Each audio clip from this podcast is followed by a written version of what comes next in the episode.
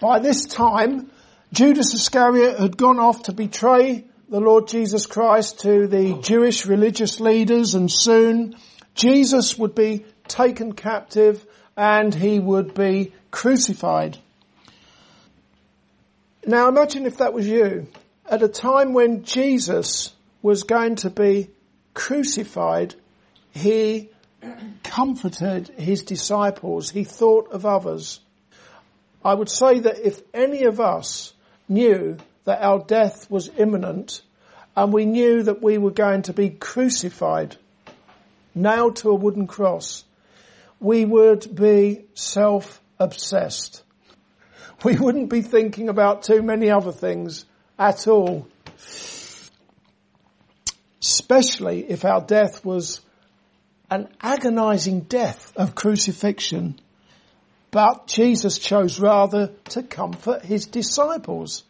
The lives of those men were beginning to fall apart as the reality of the imminent departure of their Lord was finally dawning on them. Look at John chapter 13 and verse 36.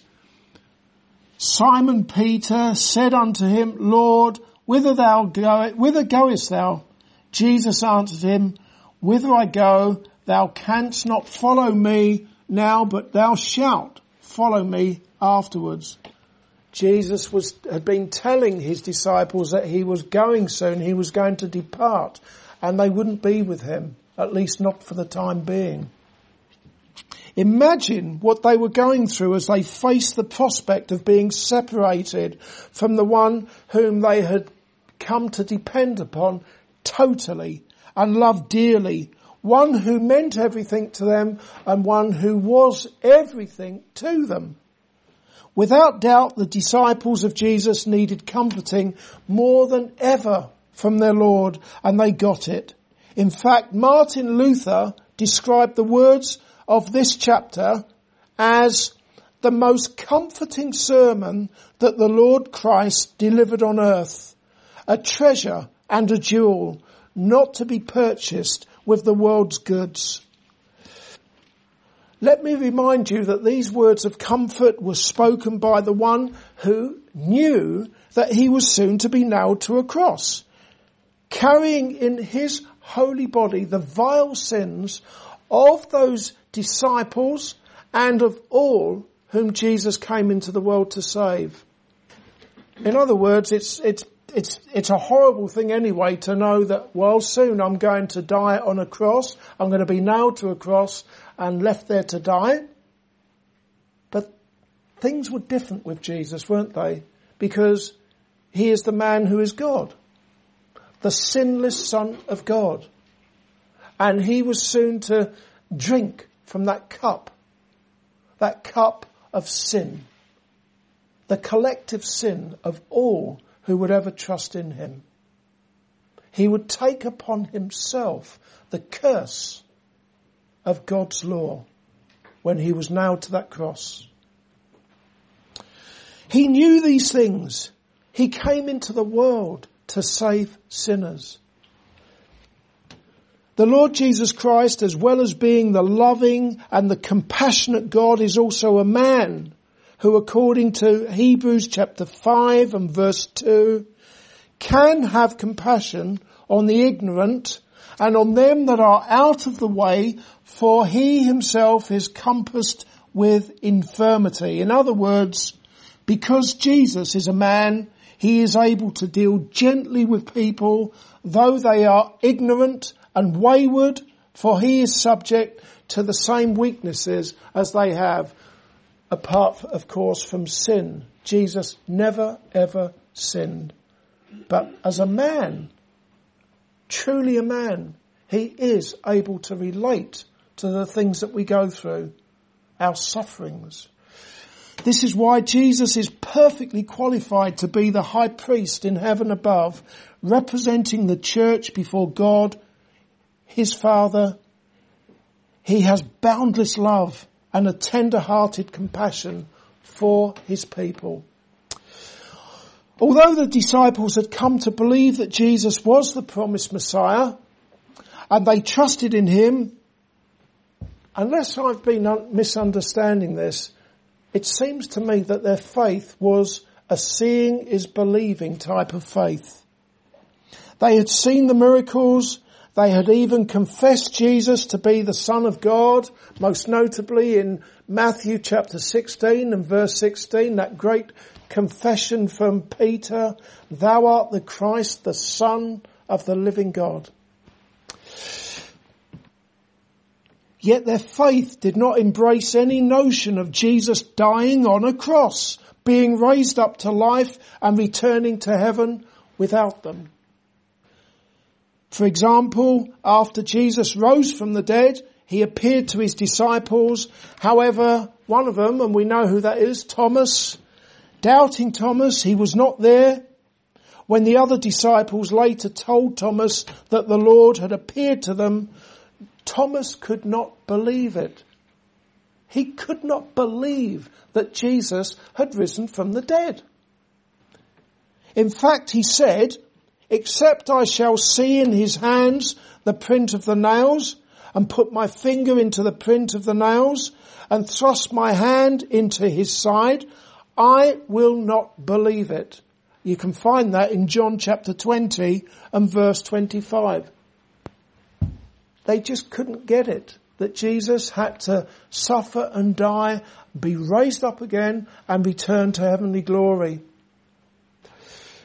Thomas has come under much criticism for his unbelief or for his seeing is believing type of faith. But that's where the disciples were at the time.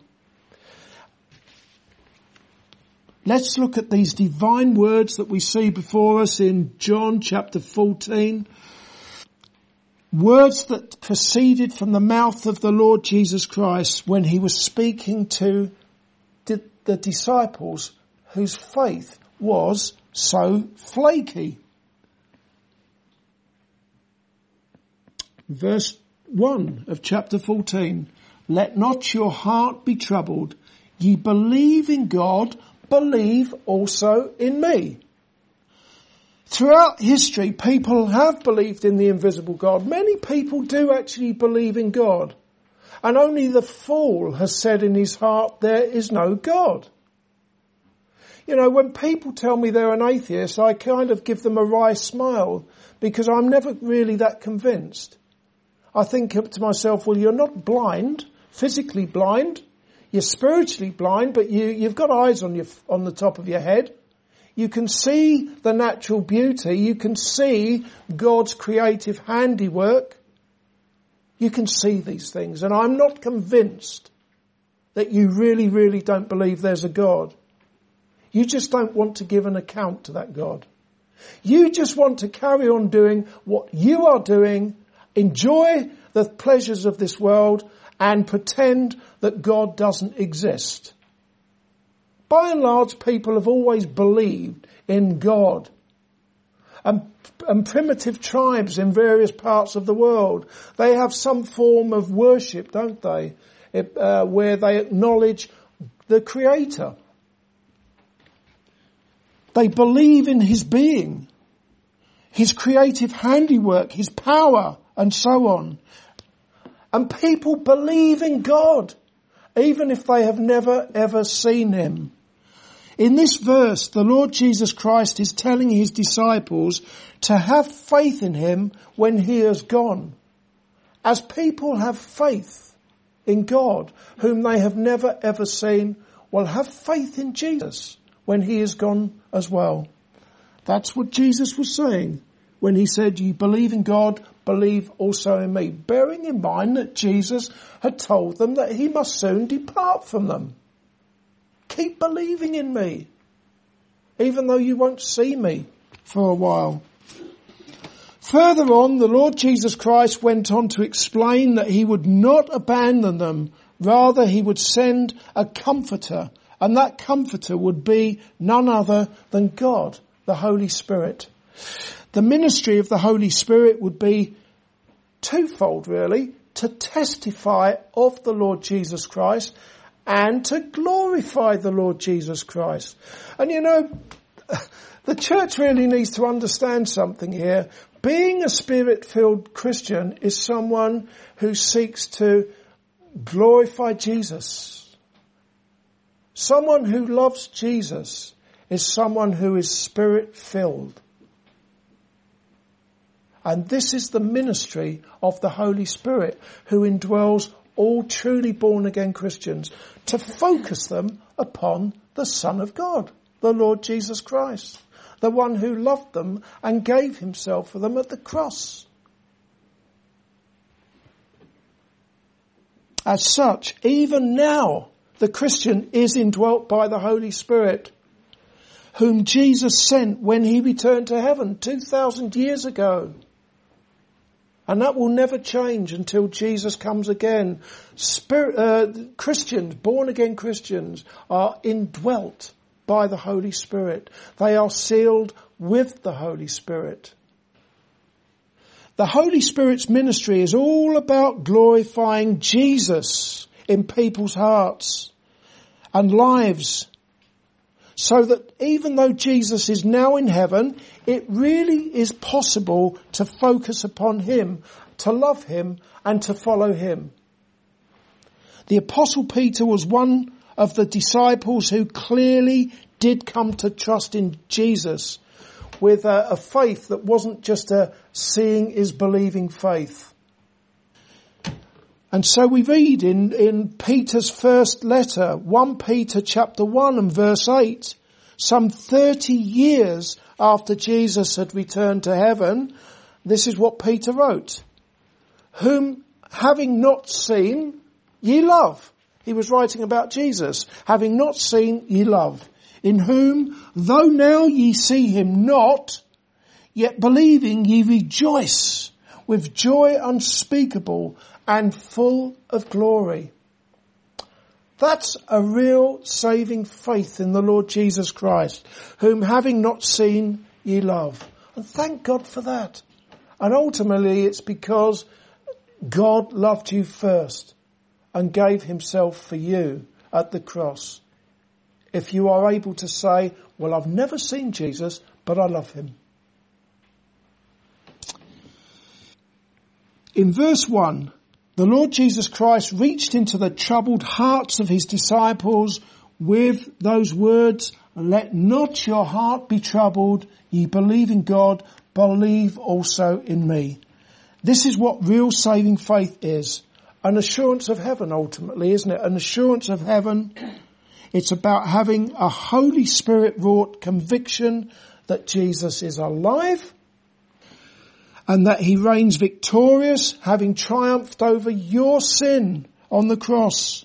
It's about the Holy Spirit continually witnessing in your heart that Jesus is truly alive, having triumphed at the cross and with his resurrection.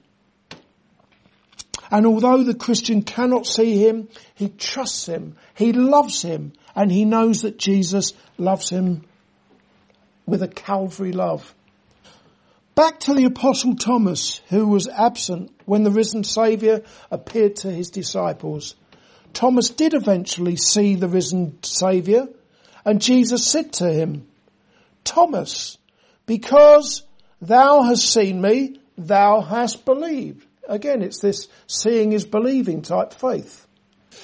Blessed are they that have not seen and yet have believed.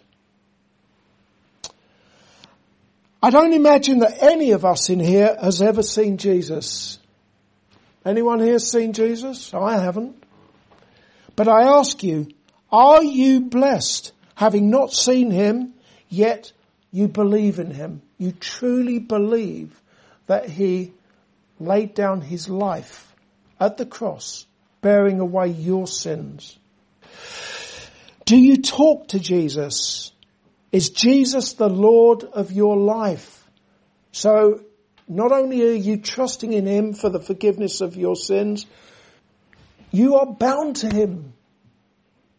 He is your Lord and your whole born again life is about doing the things that He wants you to do and the life that you now live in the flesh.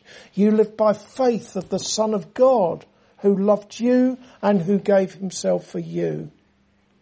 Living for Jesus, not in, not in your own strength, but with the enabling of God the Holy Spirit. To live for Jesus, to glorify Him. Are you really trusting in Jesus for the forgiveness of your sins? All of your sins, past, present, and future. Do you believe that even right now, Jesus is representing you as high priest before God? Seated at the right hand of his Father in heaven, praying to God that God would keep you from the evil one praying that his joy, the joy of the Lord Jesus Christ, would be fulfilled in you, that you would have his joy, have his peace, praying that when you die, you will go to be with him and to behold his glory. Is this what the Holy Spirit is telling you? Is this your conviction that when you die you will be with Jesus? Which is far far better than anything in this world. Do you long to be with Jesus? Are you like the apostle Paul who was looking for the glorious appearing of the great God and Saviour Jesus Christ when he shall return to gather up his elect? Again, and let me finish with this. Jesus said, ye believe in God, believe also in me. Do you believe?